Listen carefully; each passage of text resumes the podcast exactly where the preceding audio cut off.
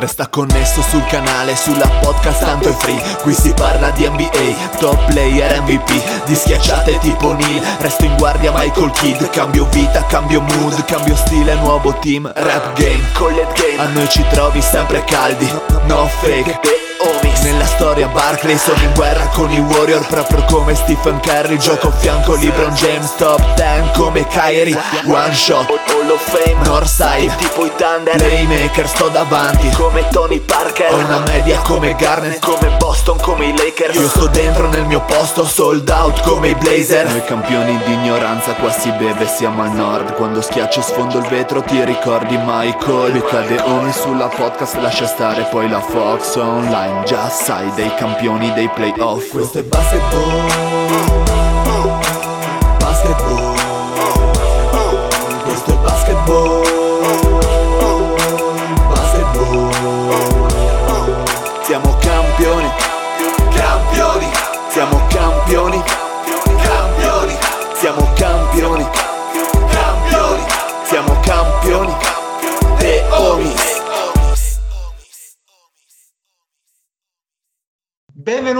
nuovissima puntata di The Homies. State ascoltando la voce fragrante, fragrante del Dile. Un po', un po' Otto Melara, se vogliamo, la tua voce. Anche sì, esatto. Ecco, un allo zio, scoreggione. Buonasera a tutti ragazzi. E... Mi Cosa hai mangiato? Uno scimpanzé. No. Alla piastra? esatto, bello girato, così girato e voltato. No, un saluto al Mario. Buonasera a tutti, è sempre un piacere far parte di questo insomma conciliabolo di gentiluomini. Un saluto a Lorenzo. Buonasera a tutti, un saluto particolare a Gioia, Hutchinson, Rondo, Leonard e tutta, e tutta la tribù, tutta la compagnia. Ok, come sal- si arrampicano loro però cazzo. Un saluto al Fede. Bella regas, un saluto a tutti, soprattutto a Mazio, hai sistemato i canali telefriuli della signora alla fine? Mi è rimasto sì, questo dubbio. No, no, sistemati perché ovviamente non poteva perdersi il coro alpino, giusto? Quindi no, il martedì sera ci sono i cori alpini. Ma quindi abbiamo svelato l'arcano della, della, scorsa settimana. Esatto, esatto, esatto. Eh, purtroppo la signora è andata in, in, totale, in, totale, sbattimento perché se non si guarda il coro si, si va fuori di testa. Perché poi ovviamente voi non siete qui a vivere la mia quotidianità, ma ieri sera era tipo che stirava e cantava eh, Stelutis Alpinis giù Beh, vecchio cuore ah, ma guarda zio sono abbastanza grato di non vivere ogni giorno la tua quotidianità ma, eh, vorrei esserne grato anch'io però eh, sono qua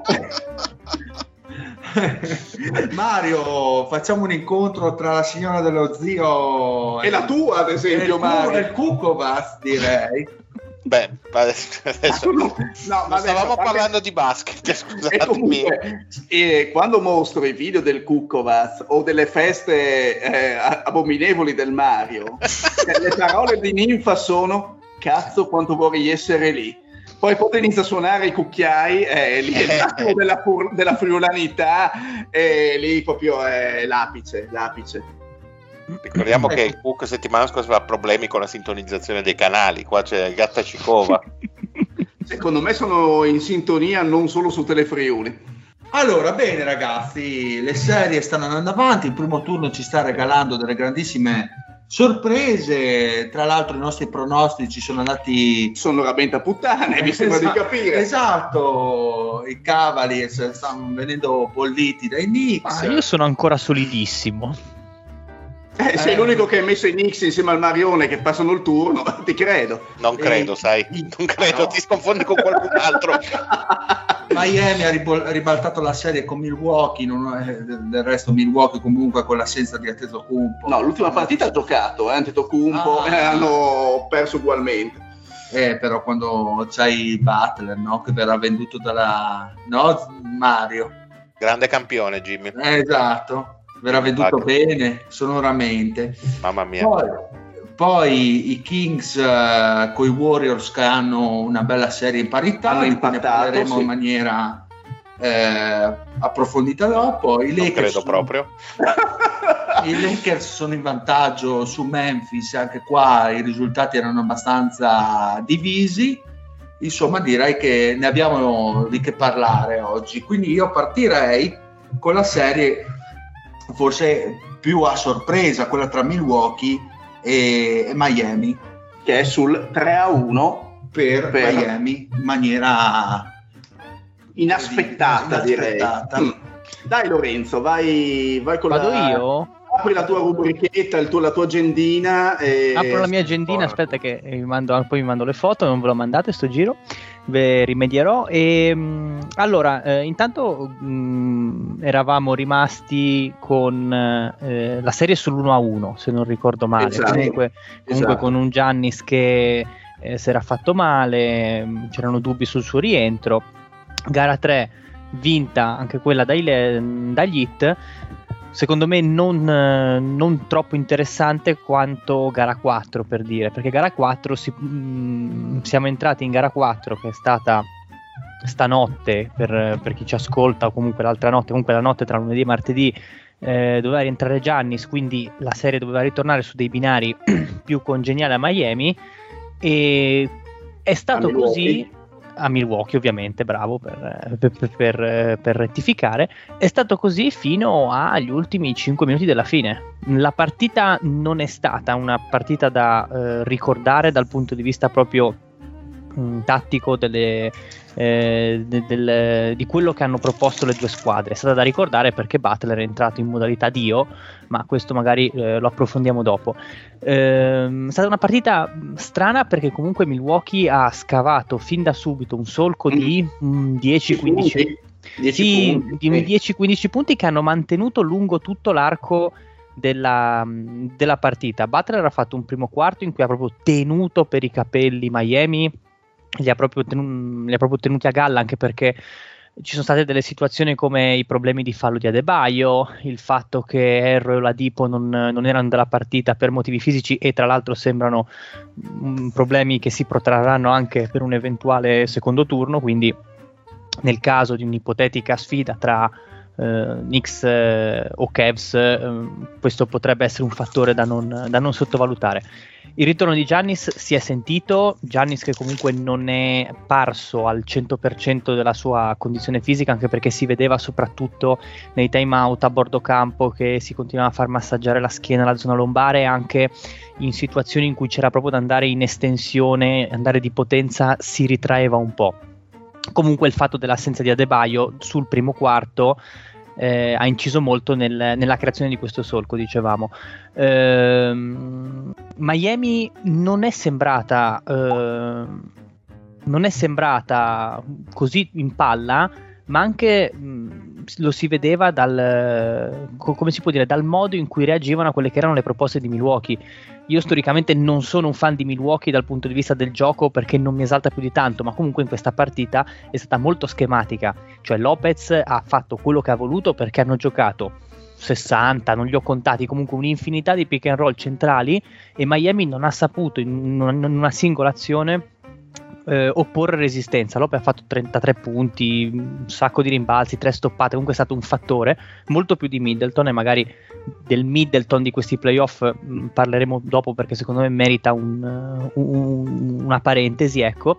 E, mh, ed è stata salvata semplicemente da questa prestazione mostruosa di Butler nel primo, nel primo quarto e nel terzo quarto in cui ha fatto veramente quello che ha voluto e Butler quando ha questo tipo di partite nei, nei playoff soprattutto E ce le ha nelle corde perché... sì, una- cioè, un attaccante totale, ma proprio si vedeva che sceglieva cosa fare in base all'avversario, perché comunque Milwaukee ci ha provato in qualsiasi modo a fermarlo.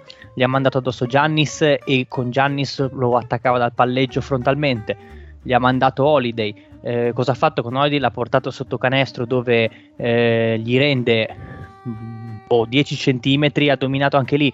Cioè, ha fatto veramente tutto quello che ha voluto e è bastato girare due o tre viti per Miami a livello di intensità in difesa, con Lauri sulle linee di passaggio, con Kevin Love in aiuto a proteggere il ferro e l'hanno portata a casa perché Milwaukee ha fatto un casino inenarrabile nel, nel quarto quarto, non so voi come la vedete. Mario? Ma allora, eh, intanto questa forse è una delle, delle più grosse sorprese perché appunto dicevamo eh, nella scorsa puntata che quanta fatica avesse fatto Miami per qualificarsi dopo aver perso la prima partita del play-in e forse la botta più che altro emotiva prima che tecnica della, eh, dell'infortunio di Giannis ha, ha pesato su, su, una squadra che evidentemente dopo il titolo di due anni fa sembrava essersi tolta dalle spalle la scimmia eh, del essere un gruppo che sostanzialmente no, non vince mai. E, mi sembra però che qui si stia parlando poco anche del fatto che comunque Miami ha delle assenze importanti perché si è rotto mm. eh, Tyler Herro in, tra l'altro tre settimane se non sbaglio eh, avevo letto eh, sì, sì, quello, quello, che dicevo secondo turno mm. eh. nel caso in cui ci sarà è a rischio cioè se, non è che è a rischio è, è proprio a essere assente e quindi poi insomma anche, mh, mm, anche lo stesso Ladipo che comunque è più di qualche anno che è morto ma eh, sembra che gli abbiano fatto il funerale quindi eh, un incredibile lavoro da parte degli hit per uh, andare a pungolare insomma i punti deboli di questi uh, di, questi, mh, mm, di questo Milwaukee. Uh, adesso è veramente dura perché insomma vincere tre partite di fila contro una squadra di Spurs trascinata da Jimmy Butler eh, ok tutto ma mi sembra sarebbe veramente un'impresa al limite del clamoroso. Però è anche vero che eh, mi sembra molto che questi Miami siano eh, totalmente Butler dipendenti perché anche Adebayo um, se togliamo il ruolo di facilitatore non mi sembra eh, così determinante per le sorti, almeno finora determinante per le sorti di Miami, almeno non quel giocatore in grado di spostare realmente qualcosa, mi farebbe strano, poi magari ovviamente mh, mm, può tranquillamente succedere, però eh, ha fatto in gara 4 56 punti, in gara, eh, in gara 3 ha fatto se non sbaglio 30-32 punti su altrettanti minuti. Uh, secondo me non è così impossibile che questa serie possa ribaltarsi. possa ribaltarsi, perché cioè, pensare che Butler ne faccia un'altra con 30, 40, 50 punti, eh, io ripeto, può essere tutto perché come diceva Lorenzo e condivido, il Butler in versione playoff è sempre temibile, sembra quasi che abbia imparato a mantenersi la, durante la stagione per poter eh, esprimere il suo potenziale durante i playoff. Eh, però dall'altra parte c'è una squadra comunque che anche se Giannis magari non è al 100% fisicamente, è eh, la squadra attualmente da, da battere Però... a, live- a, livello, a, diciamo, a, livello, globale, non a livello tecnico, forse di costruzione, però di solidità. Per quanto Budenholzer non, non, sia mai, non dia mai quel, quell'upgrade ai playoff, comunque ha giocatori come eh, Lopez, come um, come Antetokounmpo e anche se non è il Middleton dei tempi migliori è comunque una squadra collaudatissima però stanno mm. prendendo schiaffoni a destra e a eh, sinistra eh, zio, sì, serie. Però, ti ritiro la frittata. È, però è anche vero che eh, Lorenzo, hai detto anche tu, ed è stato così, che per tre quarti di partita eh, Miami non ha giocato benissimo e non ha mai giocato benissimo in questa stagione e, no, e, i Bucks, e, i Bucks, sono stati praticamente sempre avanti, per quello do ancora la possibilità del recupero. No, ma la eh, possibilità c'è, non è che non ci sia, è che è chiaro che quelli devono vincere tre, te ne basta una e... E vediamo basta un attimo, una magari come beccar- questa. Sì, beccarli infilata in gara 6 a Miami in cui ti, ti fanno l'infilatona di, di, carattere, magari De Baio si, ti tira fuori la partita da 30 e 15. Che io, io non lo so, io comunque io credo no. in un 3 a 3, sinceramente. Credo si che si stare. possa andare sul 3 a 3. Bisogna vedere uh, se ehm. Milwaukee ha la. è che Milwaukee non mi sembra in condizione fisica neanche lei, comunque quest'anno non è mai entrata. Comunque Yannis ha fatto cifre incredibili, però ha sempre avuto a parte degli, alcuni stretch di 10-12 partite durante la stagione, ha sempre avuto qualche problema fisico e ce l'ha anche adesso e si vede. E Middleton, come detto, non è quello di due anni fa e si Ma vede forse, ed è fondamentale. Forse ancora di più, forse ancora di più Holiday non è più quello di due anni fa, secondo Beh, me. a, me, a me sembra quello messo meglio di tre, sinceramente. Mi sembra quello Mm, più vicino a. Sì, sono, sono d'accordo perché In appunto questi playoff non, no, per quello secondo me ne stanno risentendo, ma quello ovviamente è un'opinione mia per come ho Lì è una questione di mettere tiri, però fisicamente c'è. Cioè, lui ha marcato tu- a tutto campo. Sì, sì. Butler. in maniera- invece, invece Middleton è proprio fisicamente che da quando si è fatto male l'anno scorso a inizio playoff non ha più recuperato davvero, io ho l'impressione, almeno, almeno per adesso. Certo. Poi, Sono eh, ancora convinto che si porti dietro di strascichi di un anno e mezzo di stop. eh. Eh, cioè, no, cioè, la questione è che ha sempre avuto queste nagging injuries che si è ripreso dal ginocchio, poi ha giocato tre partite, poi no, poi gioco 20 minuti ho il, il time limit. Mm. Cioè, Milwaukee è una squadra fortissima, ma che un po' più di altre forse vive di, di meccanismi eh, equilibrati e delicati. Per come è Giannis, per che Mhm. tipo di giocatore è Giannis e che tipo di giocatori sono gli altri. Secondo me è una squadra che se gli manca qualcuno fa più fatica di altri a sopperire. E, e lì bisogna vedere. Io sono d'accordo con te che la possibilità che tornino su c'è, sono dei campioni, l'hanno dimostrato. Però e Miami è fedita a lei anche. Però non è, non è facile, eh. cioè, ad ora io sinceramente No, sarei un anche perché 70-30 Miami. C'è la- comunque la condizione mentale dell'essere sul 3 a 1 che non è esatto. poca cosa. Non è poca cosa. Di una squadra che non è Memphis, fra virgolette, che è fra virgolette mh, giovane, Ignorante. in- ignorante, più inesperta di Miami, questo sicuro.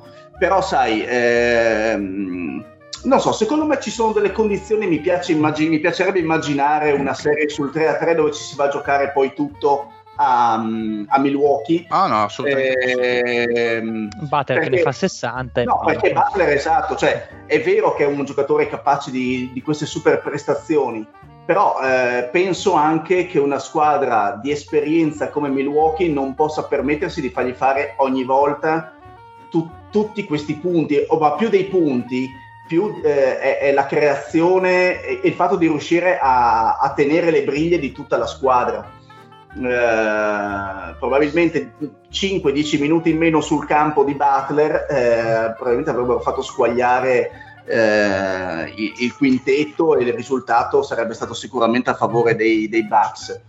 Eh, non so, mi, piacerebbe- mi piace pensarla così, dai, di essere ottimista dal punto di vista dei, dei Milwaukee. Sì, no, va, va detto comunque che anche che stava giocando molto, cioè, molto bene, stava lì. Fede, sei del Sì. bagno? Dove, dove dove sei? Beh. Ah, aspetta, ho spostato il microfono. Eh, mi sentite meglio?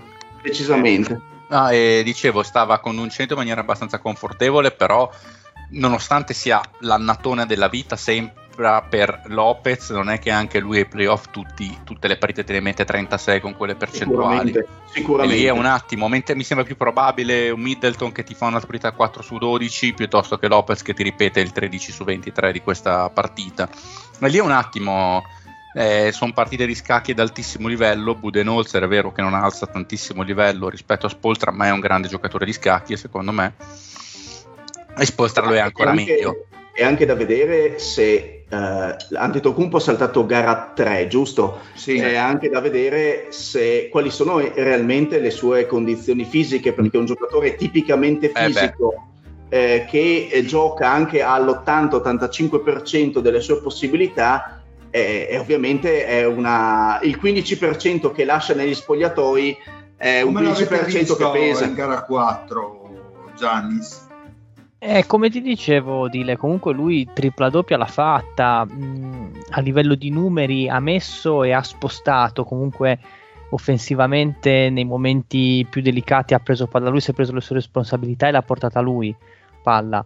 Eh, secondo me è iniziato molto strong della serie provo ad attaccare, provo a testarmi, buttandomi dentro, cercando di fare le solite giocate all'Antetokounmpo, poi nel corso della partita si è un pochino calmato, diciamo. Mm. Non so se, per- se perché gli è salita la stanchezza o semplicemente ha detto "Mm, ok, proviamo la a botta forse gli è salita. è sì. stata la botta.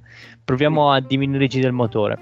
E, no, comunque, cioè, per, a chiosa, nel senso, lo zio dice: Eh sì, Butler non è che Miami può dipendere solo da lui.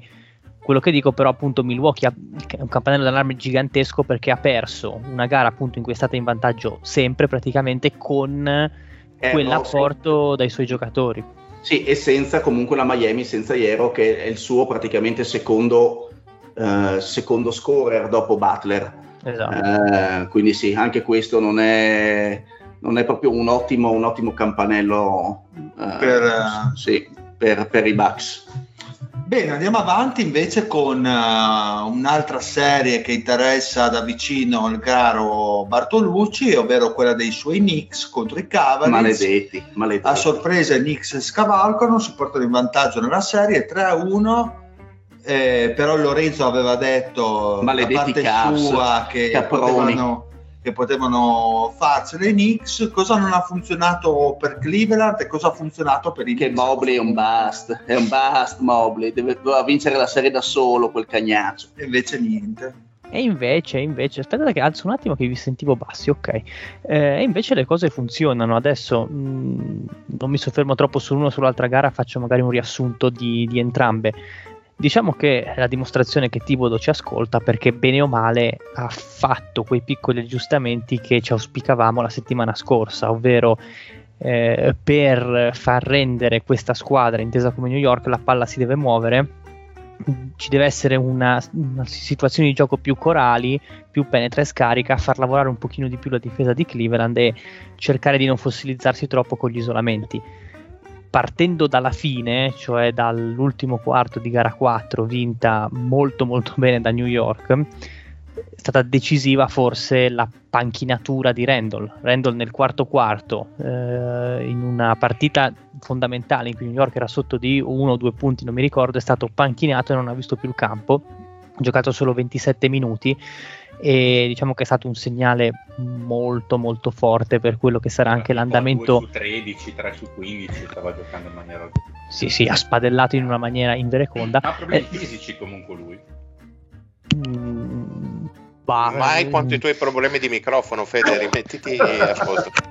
bah, io, io sui problemi fisici di Randall mm, rimango un po' di riserve perché lì è sempre molta politica molte ehm, Ovvero mol- mettere le mani avanti sulle molte indiscrezioni eh, eh, esatto esatto in tutto questo comunque Barrett ritornando a New York è rinato cioè se vi ricordate la settimana scorsa avevo È tirato peste e corna. Era se tirate, ha fatto due partite Esatto. leggendari. Eh, eh, eh, vedi che comunque noi stimoliamo, noi facciamo, non ne facciamo Ci scalpore. ascoltano, ci ascoltano. Eh, esatto, e soprattutto il quarto quarto di Barrett è stato qualcosa da, non dico superstar, ma comunque giocatore che ai playoff riesce a fare quel passettino in più, perché comunque a livello di efficienza offensiva sempre rivedibile. A livello invece emotivo, proprio sul fatto di prendersi determinate responsabilità, determinati tiri in situazioni mh, più delicate della partita, invece devo dire molto molto bene. Eh, cosa ha fatto New York? Ha ridotto quelle che sono le palle perse, perché ehm, in gara 1 e 2 era stato uno dei fattori fondamentali, punti da palle perse concessi a Cleveland, questo dovuto anche a un, a un maggiore utilizzo della sfera in attacco, ecco, diciamo così, e ehm, saputo, ha, ha- saputo diciamo, rispondere a quelle che erano state le proposte di, di Cleveland, il famoso quintetto piccolo dei Cavs con Okoro da 4 che aveva, aveva creato non pochi cattacapi è stato arginato e mm, una delle sfide future sarà proprio far coesistere Randall, come diceva lo zio ai tempi, eh, la settimana scorsa diceva, eh ma Randall col quintetto piccolo dovrebbe, ci dovrebbe sguazzare. In queste due partite no, ovviamente, secondo me eh, bisognerà anche ragionare sul fatto che Randall può tornare utile da questo punto di vista. E New York l'ha vinta sul- sulla sua metacampo difensiva. Sono tornati tutti quelli che sono eh, diciamo le caratteristiche di Thibodeau in difesa. Cioè, se voi guardate i Knicks come si aiutano sul, eh, su- su- sul recupero, sulle- su- come aiutano sul tiratore lasciato libero, è proprio la classica squadra di Thibodeau, cioè hanno degli automatismi, degli incroci perfetti che generano tiri sempre sporchi agli avversari. Eh, è stato fatto un lavoro incredibile su Mitchell. Mitchell ha fatto una gara 4 orribile, ha spadellato, a parte mh, solo verso la fine si è un po' ripreso, però non ha mai trovato ritmo, è sempre stato ingabbiato, ha sempre avuto almeno due giocatori addosso e qui è stata la grande forza di Knicks, cioè riuscire a raddoppiare sempre il portatore di palla senza però generare un, eh, una situazione di inferiorità numerica sul lato debole. Questo è stato, è, è stato, è stato decisivo, ecco, diciamo. Da questo punto di vista. Per Cleveland cosa, cosa pesa? L'inesperienza, come avevi detto tu la scorsa settimana? Cleveland intanto si è trovato in un ambiente che secondo me non si aspettava, perché comunque il Garden è stato decisamente un fattore nell'alimentare quella che è stato il fuoco difensivo di New York. New York sembrava una muta di cani, di cani rabbiosi, cioè proprio aggressivi sulla palla, aggressivi sui blocchi lontano dalla palla, tutto quello che non era successo a Cleveland, in cui c'era proprio mollezza, eh, molto, molto soft come approccio. Qui invece se guardate l'ultimo quarto di gara, di gara 4 è veramente gente col fuoco negli occhi, quelli di Cleveland che proprio non sapevano, non si aspettavano un impatto fisico così, co- così devastante. Ecco, in questo Mobley secondo me alla prima eh, vera Mobley, esperienza... Infatti, sono d'accordo. eh, però che cazzo, porca puttana. Sì. Spiega, spiega, spiega, zio. Spiega. Ti ha chiamato Ninfa? Cosa è successo? Ma no, ma su Mobley, no, cazzo. Cre- mm, nel senso, sì, ha, ha dimostrato tutta la sua, la sua, inesperienza in questi playoff dove non ha fatto in realtà Vabbè, non eh, serviva un... prendersela così male. Eh, ma sì, ma perché nel bracket ho messo i Cavs, porca puttana. ecco, mi pare. Mobley, Però... M- Mobley, scusatemi, è stato sculacciato e portato a scuola esatto, da Hartenstein. Esatto, esatto. Cioè, eh, ma Hartenstein comunque, signor backup center, cioè bel role player eh, ma, ma, ma, perché, ma, perché, Artestein mette. Eh, no, bel role player, però cazzo Fede, stai parlando di Arte. No, sta facendo, sta facendo un'ottima serie. E dall'altra parte c'hai la, la, no, la, no, no, la no, seconda, no, la seconda scelta assoluta. Perdonami adesso con tutto il bene che ti voglio, Fede, però non puoi dire, eh, ma Arte, mi segnerei dei minuti, no, però. Era, era solo, solo per dire che sta facendo un'ottima serie quando lo vedo in campo gioca sempre bene, non era per, no, per dire ma si defecare, apri, aprigli la bocca e defecargli nel, nella, nella eh, eh, vabbè, più o meno, zio, ma, ma oh. ti sei giocato tutta la casa su, su Cleveland, fammi capire. Oh, comunque mi dispiace un sacco dirlo, detesto no. doverlo dire, ma che grande no. parte che ha giocato quel maledetto del Josh Hart. Eh, eh, sta facendo, sta facendo colpo, una, una, una, serie playoff incredibile eh, perché è vero che uh, non so se in gara 2 aveva fatto a livello anche di, di, di scoring una presa niente male. Ma in gara 1, in gara 1. In gara 1, sì. Ma a livello complessivo sta facendo... A prendere rimbalzi sì, difensivi, sì, sì, offensivi, fa da collante. Non round, io, quando, io, quando, pensavo a muta di cani pensavo proprio a lui che ah, mh, mm, con, l'infortunio di Grimes, eh, con l'infortunio di Grimes è stato lui l'eletto per partire in quintetto, perdonate la rima, e ha portato una fisicità. Lasciamo stare dal punto di vista tecnico che è discutibile perché comunque le tre o quattro situazioni in cui prende palla e si fa il cost to cost tra LeBron James e poi si dimentica di essere LeBron James in prossimità del ferro e si schianta contro gli avversari sono successe, quindi sono da mettere un po' nel conto della partita. Però in generale, come, come vivacità, come spirito e come forza, soprattutto lontano dalla palla, cioè cosa che non era capitata prima, eh, sui blocchi lontano dalla palla dei Cavs dove per dire Levert ha costruito le sue fortune in gara 2, eh, Art ha fatto un lavoro incredibile. Eh, Mi sembra 4. il cuore di sembra... New York Knicks come tipo di cultura per certi versi, cioè esatto. è il esatto. giocatore più da detto... campo. Devo dire la verità che Lorenzo su questo ci aveva visto benissimo, nel senso che al momento dello scambio eh, Josh Hart era quello che, tra virgolette, lo aveva stuzzicato di più proprio per questa sua caratteristica di lavoratore, di eh, giocatore aggressivo. esatto. Josh Hart eh, dalla panca. Eh, ma eh, Lorenzo, secondo te ehm, siamo adesso 3 a 1? Si chiude? Si torna, si torna a Cleveland. Ehm, possibilità, cioè, l'inerzia è andata completamente secondo te dalla parte dei Knicks o eh, possono ancora tirare fuori qualche carta, dal, qualche codiglio dal cilindro i Cavaliers? Ci sono tutti i presupposti per un bello psicodramma, quindi non, mm. non, non, voglio cantare vittoria troppo presto, però in questo momento la, la sensazione eh, a sensazione vedendo queste due gare giocate a New York è che magari Cleveland può avere lo scatto d'orgoglio in casa, però se, ritorn- cioè, se ritornano a giocare gara 6 al Garden non li vedo così pronti emotivamente a sopportare un, un, un'arena del genere, ecco. Mm, ok, quindi in realtà quello che so, sembra sì, sì, sì, è appunto è la maturità quella che se- sembra mancare, esatto, e mancare a- ai Cavs in questa serie, in fin dei conti. La maturità è secondo me anche un pochino di di, da, da, parte dell'allenatore soprattutto. Io avevo elogiato Bickerstaff per come aveva approcciato gara 2 per come aveva fatto quei piccoli aggiustamenti che l'avevano portato al, ehm, alla vittoria. Tibodo su quella gara 2 si è basato per fare a sua volta le sue variazioni come vi raccontavo quindi giro palla al far muovere la difesa in un determinato modo e da lì in poi in gara 4 Cleveland non ha saputo, non ha saputo reagire perché si è eh, fossilizzato diciamo sulle sue idee che gli avevano portato a vincere gara 2 e da lì non si è smosso per dire Okoro che in questo momento è il giocatore più battezzato dalla difesa di New York per prendere tiri soprattutto sul perimetro non ne sta azzeccando mezza. Ecco si potrebbe anche sedere. Rubio che in gara 1 ha fatto una prestazione oscena non aveva molto senso riproporlo. E eh, deve ripartire secondo me dal saper sfruttare meglio le sue due guardie. Mitchell e Garland hanno fatto vedere le cose migliori per assurdo giocando off the ball, che è un po' una cosa che magari vedremo con Atlanta contro Young. Cioè nel momento in cui Garland e Mitchell riescono a ricevere, che ne so, da un consegnato al gomito, eh, dai, sui tagli, così riescono a generare attacco, riescono a essere propositivi.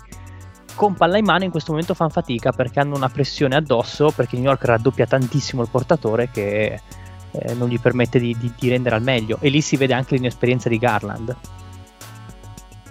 quindi Comunque, sì, dire, direi secondo me una vittoria a Cleveland in casa e poi New York la chiude la chiude a sua molto, volta in casa bene, molto, ci sta, molto ci sta bene, tutto. ragazzi, Beh, molto bene. direi che la chiave comunque sarà vedere se riescono a sfruttare meglio Mitchell che la, la partita difensiva sì. di Cleveland era tutta lì. Quello e dominare a rimbalzo e hanno fatto entrambe le cose. Beh, esatto, infatti, a, pro- a, pro- mangiando vivi. A proposito di eh, questo... volevo fare, segnalare anch'io questa cosa, nel senso che comunque lì sta tutta la differenza, cioè è, il, è impressionante il, uh, quanto sia superiore New York a rimbalzo, ma il fatto che se in gara 4 il tuo miglior rimbalzista è Levert eh. Eh, vuol dire che il tuo reparto Hai qualche problema, non è eh, soprattutto perché non è che giochi con uh, un quintetto insomma piccolissimo anzi eh, hai Allen e Mobley quindi in teoria dovrebbe essere un punto forte del tuo gioco.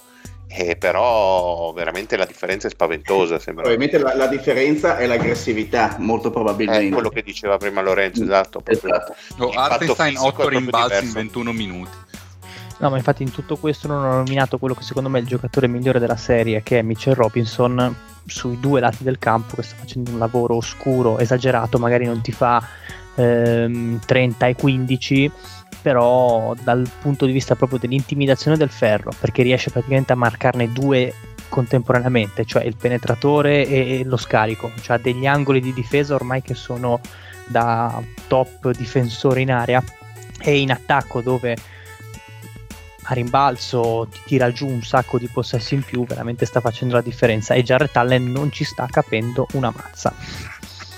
E, e in tutto questo c'è anche Branson che domina, tra parentesi. Sì, vabbè, ma Branson è un simpatico, una simpatica canaglia. Eh, però qualcuno deve pur farlo canestro nella serie. No, intanto ci avviciniamo a una bella semifinale Miami Heat contro New York Knicks, direi ottimo. Tutto, tutti Ma che lo prevedevano. In finals, con chi vi accoppiate meglio? Con Phoenix? Beh, allora, allora, prima dell'infortunio di Fox ci eravamo dati appuntamento in finale io e Lorenzo, ma mi sa Porca che... qualcosa, qualcosa ha sparigliato le carte, vero? Comunque, vero comunque, comunque preferisco ovviamente Denver, che, che ci, ci, si accoppia meglio, come dicevi te. Phoenix potrebbe essere fastidiosa. Eh, ah, tu dici che Mitchell Robinson è un buon... Uh è un buon matchup con Jokic. Robinson sculaccerà Jokic lo farà uscire sul, dal campo piagnucolando. Grande, grande. Ma secondo me, gli mette proprio, me... proprio, il cazzo sulle gote, glielo sbatte il 35. No, secondo me Jokic fa quello che Mobley avrebbe dovuto fare con Arstein lì, come cazzo si chiama. Ma non si chiama mica, ma non si chiama mica Gobert. Eh, Gobert, puoi dirlo. Gobert, guarda che gancio, guarda che gancio, vai. Andiamo, andiamo invece a 76er Nets che tanto ha poco da dire. Oh yeah! esatto. Vabbè, una Allora, cosa c'è da dire, c'è muore comunque Embiid. tutto visto Eh, che è morto Embiid. Eh sì. Ora invito. E quindi anche qua i morto miei anche Lille, pronostici, che è successo? anche i miei pronostici vanno a puttane anche qui, Ma grazie. quando è proprio mo- de- deflagrato totalmente. Cos'è? Cosa ha messo il, il piede sulla mina antiquata? Cos'è l'asinara? esatto. Eh, dai Fede, parlaci un po'. Ma Ah, no, ma dai, ma cosa c'è no, da della, dire? della serie non c'è niente da No, dire. di, no, di Embiid, No, di Embiid in realtà ehm, sì, no- non è al top, dovrà eh, giocare con un tutore al ginocchio, però dovrebbe giocare. Cioè, Sì, ha un, eh, Eh, eh, in che come- condizioni? non mi ricordo, è a- non è al 100% assolutamente, però può giocare, cioè non dovrebbe saltare No, infatti. il- la, la Bisogna, anche vedere, vedere quando inizia il prossimo turno.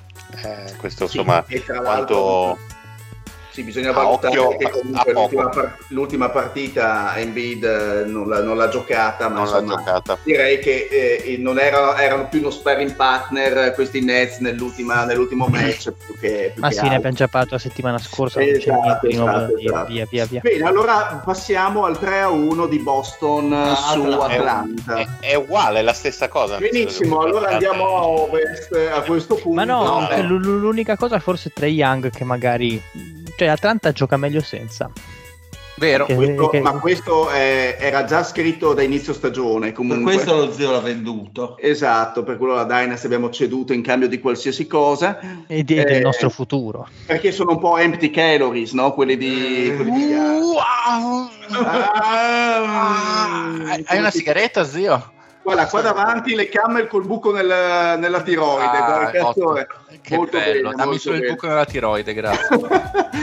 E vogliamo fare un accenno alla serie, cioè nel senso mi sembra abbastanza scritta, poi eh, Ma vedete- io non, non- non ho Alla troppi difesa della bandiera di, di, di Atlanta. Su Atlanta- inviteremo il Binance per parlare di niente. no? alla Perché fine andiamo a dire le stesse cose della settimana scorsa. in realtà sì, cioè, c'è È una squadra tanto Atlanta- forte e una con tanti problemi. Nel senso che Atlanta sì, te- se ne è portata a casa una perché ha trovato la super serata Di Trae Young. eh, di Trey Young, però oggettivamente mh, mi sembra che stiamo parlando di due universi un pochino, un pochino lontani. Più che altro, sai cosa? Sarebbe interessante capire quali sono eventuali punti deboli venuti fuori di Boston, ma non mi sembra che abbiano messo la terza in questa serie, non li ho mai visti preoccupati. Ti dico la verità, nel mio bracket a, a roster completo e ovviamente eh, fisicamente integro ho- avevo messo Philadelphia contro Boston e Philadelphia che passava. Ehm, Perché An- comunque anch'io, zio, anch'io. avevo, avevo, cioè, avevo immaginato Philadelphia come l'ultimo treno sia per Embiid che per, insomma, per il trio Embiid, Harris, Arden.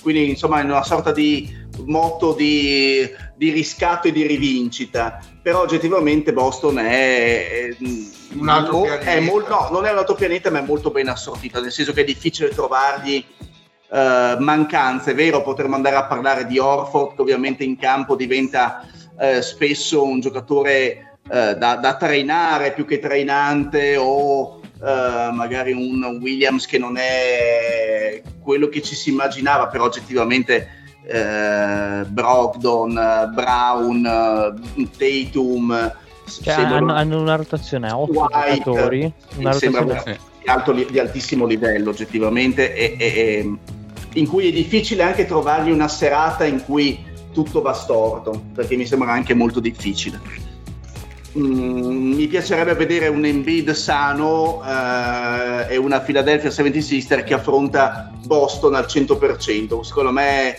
potrebbe Esatto, essere serie. roster completi, vero Federico? Eh, che vinga il migliore. Poi, esatto che venga proprio che venga il migliore esattamente che no, Edge, Edge. Eh, ma No, scusami, Mario, un Kukoc che ti vede passare Philadelphia su Boston, come lo vedi? Come lo immagini? Vero, No, vabbè, non farmi dire. Grandissimo. Spero grande Angelone, ti abbiamo Ah, tutti per ah, te. cazzo, non, non fatemi ridere che ho male al costato, non fatemi ridere che... Che cazzo hai fatto al costato? E ha fatto Eh, ha fatto piana, il ho fatto cosplay di panca Ge- piana ha fatto mi ha- co- il cosplay di Gesù Cristo ha fatto. più o meno l'altezza, No, l'altezza della ferita è quella. Allora, do- dopo mi racconti, se hai fatto veramente panca piana, di boh, mi, mi carico. Grande. Avanti, Bene, avanti. eh, a questo punto passiamo a Ovest, che forse la situazione è un pochino più equilibrata e o interessante. Per Tipo parliamo, parliamo di Minnesota. Ah, ho parlato di sfide eh, equilibrate, non Minnesota Beh, Denver. avete vinto una gara però. Ma eh. sì, ma la fanculo. vai. Eh, abbiamo vinto sì, la seconda gara a Minneapolis e penso anche l'ultima. Eh, presumo perché insomma un insieme di, mh, così, di eventi mh, di eventi positivi quasi miracolosi hanno portato poi a- alla, alla vittoria al, al tempo supplementare. Nel primo tempo supplementare diciamo che eh, Edwards ha giocato da Edwards finalmente ed è stato cioè, quando Edwards gioca così è un piacere vederlo Socia veramente finalmente giocare. ha fatto comunque una seriona. No, sta, via- sta viaggiando a 30 e passa punti di media solo che Ragazzo. è la, è la prima, è la prima partita, lasciando stare la vittoria, in cui molti dei punti sono realmente pesanti e ovviamente se uno fa punti quando sei sotto di 20 o sotto di 30, i tuoi punti hanno il valore che ha, il valore che ha cioè relativamente nullo. In questa partita ha messo i punti importanti nei momenti importanti, è il giocatore che ha fatto la differenza in stile Butler eh, a Miami. Eh, Gobetti per una volta tanto non, lo avrei, non gli avrei dato fuoco come un bonzo sul parquet eh, perché oggettivamente ha fatto, ha fatto una bella partita. E i miracoli di cui parlavo prima sono vedere eh, che sul momento della parità in cui ti giochi veramente gli ultimi minuti ti segnano dall'angolo eh, due triple Alexander Walker e una, tripla, e una tripla Conley allora lì veramente ti vengono le lacrime di sangue agli occhi e, e preghi tutti i signori Perché del ti ha tirato un po' di porco in faccia. Esatto, e lì capisci che non puoi perdere una serata in cui succedono questi eventi praticamente assurdi a livello, a livello statistico. Ehm, dall'altra parte, Jokic ha fatto quello che ha voluto. Mm, secondo me continua a giocare abbastanza col freno a mano tirato, anche se ha fatto 43 punti, tipo. Eh, Per fortuna che ha freno a mano tirato. sì, perché eh, come ha detto il Fede l'altra volta e condivido, Denver è una squadra un po' mh, ambigua, nel senso sembra quasi che non voglia mai giocare a basket, sembra quasi che subisca gli avversari e difensivamente è una squadra che secondo me ha diverse lacune. Difensivamente sono, destano molte perplessità, secondo Sì, me. e quando vai tu, eh, difensore, avversario, a stringere un pochino le maglie, sì, concedi 43 punti a Jokic, però basta impedire a eh, Porter Junior di eh, sparare tele- triple libere, a eh, Murray di compiere penetrazioni nel deserto dei tartari e la serie improvvisa, cioè la partita può diventare giocabile. Mm, Ed- ovviamente Minnesota non te la porterà mai a casa perché il divario è, è abbastanza, è abbastanza evidente. Difficilmente Walker ti farà altre, Alexander Walker ti farà altre due triple nei, nei momenti clutch. Ehm, però almeno si sono visti tratti di una squadra che ci mette dell'agonismo. Ovviamente di bel gioco non se ne parla perché si continua a fare un uh, one and one uh, praticamente a ripetizione, non esiste un schema d'attacco per, Minnes- per Minnesota. Quindi chi ha la palla, tipo un- uno scambio di passaggi sul perimetro, poi chi ha la palla tenta la soluzione personale. Finché ti vanno bene, si, si può anche tentare di vincere, quello non ti andrà, non esci dalla serie, quindi già la prossima partita, presumo. E Finch come sta allenando? Ma ti ripeto, è una squadra che non merda. Sì, esatto, lui. Eh, non ha una- allora, Minnesota è tutta la stagione che offensivamente fa pietà. Eh, Edwards ti fa le prestazioni perché? Perché ovviamente ha una tecnica offensiva superiore a tutti gli altri e, ehm, e ti sposta. Eh, mi- se mi chiedi che qualcosa è cambiato da Russell a Conley, ti dico di sì, perché ovviamente cambiano i ritmi di gioco, cambiano le soluzioni. Conley non è un pazzo, quindi eh, passa la palla quando è da passare, tira quelle, quelle poche volte in cui è sicuro del risultato, però oggettivamente mh, nella sostanza, per quanto è vero, manchi McDaniels, manchi chi cazzo Nazarid che magari ti danno qualche soluzione in più, ma sono tutte soluzioni estemporanee senza in realtà un gioco costruito. Quindi la volta in cui ti vengono, eh, riesci a liberare l'uomo dall'angolo e ti metti due o tre triple, la situazione improvvisamente, l'inerzia la sposti, per il resto vivi un attimino sui lampi. Towns è un giocatore che secondo me mh, ha finito di esprimere il suo potenziale già da un paio di anni, a dire il vero. Eh, continua a non piacermi eh, che, po- che, faccia la partita da eh, 15 punti e 12 rimbalzi, che faccia quella da 28 e 16, continua a non, continua a non piacermi a livello di costruzione del gioco, anzi secondo me priva il gioco di una sua costruzione Ehm, dall'altra parte, ripeto, Denver ha i suoi, eh, ha i suoi talenti, sfrutta quelli, però secondo me è una squadra eh, molto molto fragile. Um, è una squadra che secondo me è messa sotto pressione offensiva con, eh, faccio per dire, una pressione mh, molto alta, eh, può andare in difficoltà eh, la volta in cui Murray magari non è in serata eh, di, per mh, creare separazione fra lui e il difensore con un tiro incredibile, con una penetrazione a mille all'ora.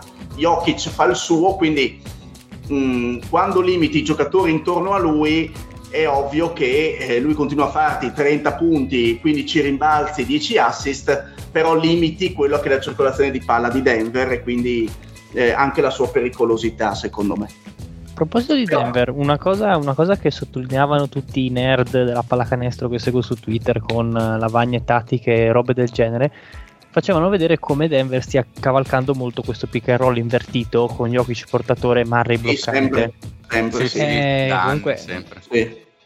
Quanto comunque anche cioè, lì Towns non ci sta capendo assolutamente niente. Ma, eh, ma, perché Towns non capisce niente in generale. No, ma esatto, a parte No, no, quello, ma infatti, infatti eh, era proprio, proprio, per dire, c'è una cosa abbastanza codificata. Ma poi è ovvio che appena inizi a raddoppiare Jokic, eh, perché ovviamente eh, Jokic porta sul pallone fino alla punta alta del, del perimetro, poi avviene il, il, cambio e la palla ritorna a Jokic, tendenzialmente in post o frontale a, appena fuori dal pitturato.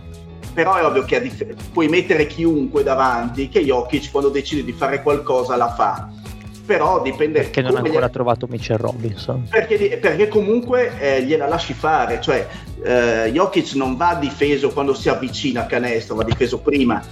Ehm, le volte in cui sono stati più aggressivi l'hanno spintonato l'hanno provocato l'hanno, eh, l'hanno anche anticipato allora eh, non, non, non, gli permetti di giocare il suo gioco che è quello o del, dell'attacco, dell'attacco di, diretto o quello dello scarico dove lui eccelle. Eh, visto che secondo me nell'attacco difficilmente ci sono giocatori in lega in grado di fermarlo, lo devi fermare sul resto. Quindi gli devi impedire di creare gioco. Se Denver non gli permetti di creare gioco, diventa una squadra che anche lei, secondo me, offensivamente non ha grandissime giocate, vive sul, uh, sull'esplosione dei singoli, no? perché poi eh, Jokic è in grado di ribaltarti il passaggio e trovarti Porter da solo da tre e eh, sei in serata questo te le mette, eh, c'è poco da fare. Eh, serata, gli, sì. gli, impedisci questo gioco, gli impedisci, diventi aggressivo sulle linee di passaggio e Denver secondo me diventa una squadra che non è, non sono i Phoenix Suns per intenderci, che hanno soluzioni in ogni dove, in ogni maniera, diventa una squadra un pochino secondo me mh, di più facile lettura nonostante Jokic sia un giocatore incredibile, secondo me incredibile. A proposito di Phoenix, ma che dire, siamo in vantaggio 3 a 1 senza Leonard dall'altra parte. Cioè, è abbastanza triste come serie, voglio dire. Però comunque i Clippers sono gagliardi. Cioè, nel sì, senso sì, sì. I Clippers sono sempre stati molto gagliardi. Molto gagliardi. è sempre stata una squadra gagliarda, quella gli va dato E tra l'altro mi piace questo termine, insomma, di una volta per descrivere i Clippers, direi che ci sta, ci sta benissimo, perché comunque ci stanno mettendo tantissima... Hanno, avuto sfiga, hanno tra l'altro sempre avuto sfiga perché anche quando hanno incontrato i, i Suns, eh, erano sempre senza Kawhi, comunque eh, con, con poi George eh, ci è andata bene, quest'anno sono fuori tutti e due e non si può parlare di serie, si può parlare solo probabilmente di quanto ne hanno i Suns per arrivare fino, fino alla fine, che quelle un po' le aspettative di, tutte, di tutti. Sulla carta c'è l'aspettativa, sulla pratica io ho tanti dubbi in merito. Diciamo tanti che stanno- perché la panchina è molto corta, non, eh, i Suns giocano comunque con tutti, con tutti i titolari al primo turno con una media di 38-40 minuti e non hai nessun sesto uomo in campo che può far rifiatare sei, quella forse, quella forse è la cosa che grandissima più... pecca secondo Sì, me. perché pensare che contro una squadra acciaccata tutti i tuoi titolari eh, giochino praticamente 40-41 minuti, non è un buon segnale. Sì, non è un segnale che tu in realtà sei una squadra profonda. eh, ma neanche profonda, ma proprio solida dal punto di vista del, di, di garantire comunque qualche minuto a un comprimario, che poi insomma un sesto, settimo uomo comprimario non è, che ti garantisce sicurezza, vuol dire che non hai molta fiducia in chi ci sta dietro, no, non hai molta probabilmente. fiducia e io la volta vedevo adesso il gara 3 perché mentre parlavate cercavo di recuperare le partite che non sono riuscito a vedere. E già vedere che un Powell ti fa 40 punti mi fa abbastanza rabbrividire. Questo vuol dire che a livello difensivo hai molte, hai molte magagne e molte hai molti buchi e un Powell qualsiasi riesce a fare una partita e a spostarti l'inerzia del match eh, in favore dei Clippers dove tu eri praticamente in vantaggio eh, per tutta la partita di 10-15 punti. E non hai nessun eh, quando metti in campo i panchinari eh, i, diciamo mh, entrano dentro Lokoji eh, entra dentro Biombo quella gente lì eh, ti prendi dei parzialoni in cui tu sei costretto di nuovo a rimettere dentro eh, i tuoi titolari per eh, ritornare a essere in favore di vantaggio con una squadra che non ha praticamente nessuno perché comunque anche Westbrook non è che ha fatto sta partita partita gara 3 No, che poi fra virgolette che Powell, faccia, ancora ancora. che Powell faccia 40 punti ci può anche stare perché comunque è un giocatore che ha punti nelle mani, infatti l'ha fatto una volta sola. Eh, Sì, perché altro, però insomma, quello no, Sì, cazzo. no, però mi fa piacere. Cioè, Beh, anche che Westbrook ne faccia 37, insomma, ma su Westbrook anche, ma ho capito, su Westbrook mi posso anche aspettare, ma Powell, porca puttana, più di te- tirare da tre dall'angolo, cosa sa fare? Voglio dire. E infatti stai, tante. stai, stai poco a limitarlo, eh, se vuoi. Westbrook però difensivamente sta, di- difensivamente sta facendo un bel lavoro, però non è, voglio dire, Chris Paul eh, le partite in cui ha giocato male perché non ne ha sostanzialmente, questo è una realtà dei fatti che ne parliamo, ne parlo già a inizio stagione se vi ricordate, ormai Paul la benzina ce ne ha poca e quando ce ne ha fa la, la gara 4, voglio dire, che Fa riesce il quarto della fa il quarto, esatto Fede, fa il quarto dove ritorna e diventa il nuovo clutch. Gara 3 comunque Booker ha fatto tutta la serie, ha fatto la sua partita Booker, non, non ha, cioè Westbrook difensivamente fa qualcosa, ma non, non vedo, cioè i Clippers queste ultime gare erano in- inaffrontabili secondo me. Cioè il divario ta- è- è- dovrebbe essere talmente ampio che i Suns dovrebbero avere la possibilità di far rifiatare i suoi, i suoi titolari, dovrebbe permettersi 10 minuti, 15 minuti di far giocare i panchinari, perché è una serie che ormai è andata eh, a donne di facili costumi, invece tu sei ancora che batti con 38 minuti, 40 minuti di Booker, perché non hai nessuno dalla panca che ti può assicurare una qualità per colmare un buco. Cioè, è un po' triste la cosa. Io sono del parere che vediamo quanta, ne- qua- quanta strada fanno, però de- così come sono non mi piacciono. Comunque ecco. mi fa un pochino tristezza, devo dire, mi dispiace, per quanto sia una squadra che non mi, non mi provoca nessun sentimento positivo, mi dispiace un pochino la sorte dei Clippers, perché eh, ave- avessero fatto gli ultimi due o tre anni con, gli ultimi George due anni con Paul George e. Leonard con una squadra che fondamentalmente non gioca male, cioè ha il suo gioco che può piacere o non piacere, ma funzionale, sinceramente questa serie, ad esempio, eh, secondo me molto più interessante. sarebbe stata molto più interessante e, e, E non, è- assolutamente e non è- scontata. non- esattamente. Eh, Esatto come tra l'altro lo scorso anno dove mancava Leonard e c'era Paul George. Poi c'è sempre la dinamica che per i Suns che giocando anche con un, eh, un avversario poco probante non eh, Probabilmente anche gli stim- vengono meno gli stimoli. gio- giochi un basket eh, non propriamente concentrato e a livello mentale molto eh, sul pezzo, cioè nel senso affronti un po' in ciabatte, quello che si suol dire, no? ai Però, playoff però, me- non è insomma Eh, però Fe- Fede l'impressione comunque è stata quella, cioè della serie molto come è successo con Fila che approcciava le partite con Brooklyn in maniera un po' così allegrotta anche, Allegra, anche, anche Phoenix mi ha dato molto quella sensazione. I Clippers poi eh, ci stanno mettendo anima, cuore, soprattutto in difesa, cioè Westbrook sulle linee di passaggio è un'ira di Dio. E poi magari mh, ci sono anche due o tre cose che Tyron Lu sta facendo vedere che sono molto belle che Denver potrebbe riprendere, poi magari ne parliamo dopo. E però appunto alla fine Phoenix sono molto molto più talentuosi e le vincono, però appunto non mi sembra si stiano impegnando più di tanto, non stanno no, è facendo vero, vedere delle cose esagerate. non è un, per forza un bel segnale perché poi abbiamo visto anche da squadre E la mentalità. insieme- esatto, è la e poi mentalità. accendere a, a, mm, a piacimento non è così automatico come pensano in tanti, è tutta una squadra che alla fine insieme non ha mai vinto niente, questi stanno insieme da... Io sono del parere, continuo a essere quel- di questo parere che per vincere, per arrivare fino in fondo, deve esserci un apporto importante anche da, di Ayton. Poco da Certo. fare. Deve oltre deve passare qualcosa deve passare per forza di cose anche da lui. C'è poco da dire Ma perché non, non- non- cioè che Booker ti faccia 30 punti ormai è un dato assodato anche i playoff ormai ne siamo abituati sappiamo che è così.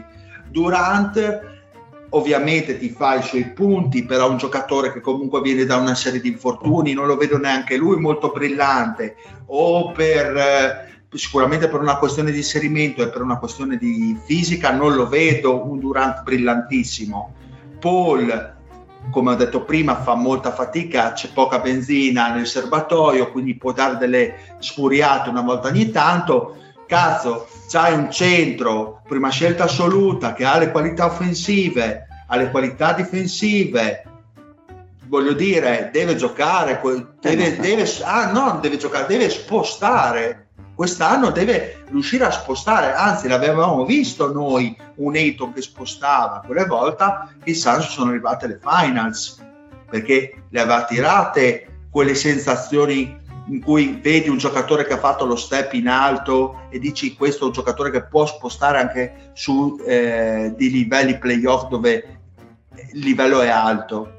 Eh, questo Ayton è, boh, è un grande punto di domanda ma il successo dei Suns gira per forza da- anche da lui. Se è un Ayton eh, così eh, cioè vale la pena avere Biombo, eh, voglio dire, tanto sì, Che almeno ti dà un po' di carica fisica, un po' sì di esatto, esatto. Faccio, fa- faccio una chiosa velocissima proprio su Ayton, visto che ne avete parlato, perché quello che dicevo prima, cioè che eh, Tyron Lu e Clipper stanno facendo una cosa molto interessante che secondo me potrebbe riprendere Denver, è proprio la marcatura su Ayton, cioè non lo stanno facendo marcare a Zubac direttamente, ma ci mandano Batum, nel senso che Zubac sta eh, in angolo a prendere il, giocatore meno pericoloso che può essere per dire Tori Craig, che Mhm. sembra una Quello cosa assurda. aiuto. Esatto, e mandano, e mandano Batum sulle piste di Ayton in modo tale da essere super switchabili, super cambiabili su- sui blocchi dei Suns. E mi vedo molto questa cosa Denver per dire anche per proteggere Jokic sfruttando che ne so Aaron Gordon. Cioè Aaron Gordon questo come- può funzionare perché Ayton eh, si accontina negli spazi dal mid range che vengono creati dagli altri tendenzialmente. Esatto, quindi appunto m- magari Eh, una se lui cosa se lo da- mangiasse un Batum fai già fatica, poi rimetterebbero Zubac che comunque mi Sì, sembra da marcare. se, se Ayton, se Ayton fosse dominante su Batum, nel senso lo, lo prendesse di petto senza aspettare il cambio, lo switch, ved- vedresti subito un altro giocatore su di lui. eh. Sì, è un giocatore che ha molta fiducia nel suo Mm. tiro dai 5 metri e gli piace tanto usarlo. Vedi proprio, dice, boh, ma io faccio il mio pick and roll con Chris Paul, ho sempre due metri di spazio, chi me la fa fare? Poi ogni tanto ci va là sotto, però effettivamente... Ecco, forse uno dei limiti che a differenza di appunto di, di- di Denver, eh, dell'attacco di Denver, a differenza di Jokic, è che mentre Jokic non lo puoi battezzare, No. eh, Ayton in questo caso sì. Ed è forse Sì, ma è una questo. cosa triste, porca puttana, perché cioè, non è che stiamo parlando di un sottodimensionato, un, eh, un centro che Sì, ma non è, ma non è nemmeno, non è nemmeno un dominante mentalmente. No, no, beh, cioè non no, è- ma, ma è tutto mentale la questione. Fisicamente Eh, certo, ma è solo mentale, è ma certo cazzo mentale. giocare quattro pick and roll Ma certo che è mentale,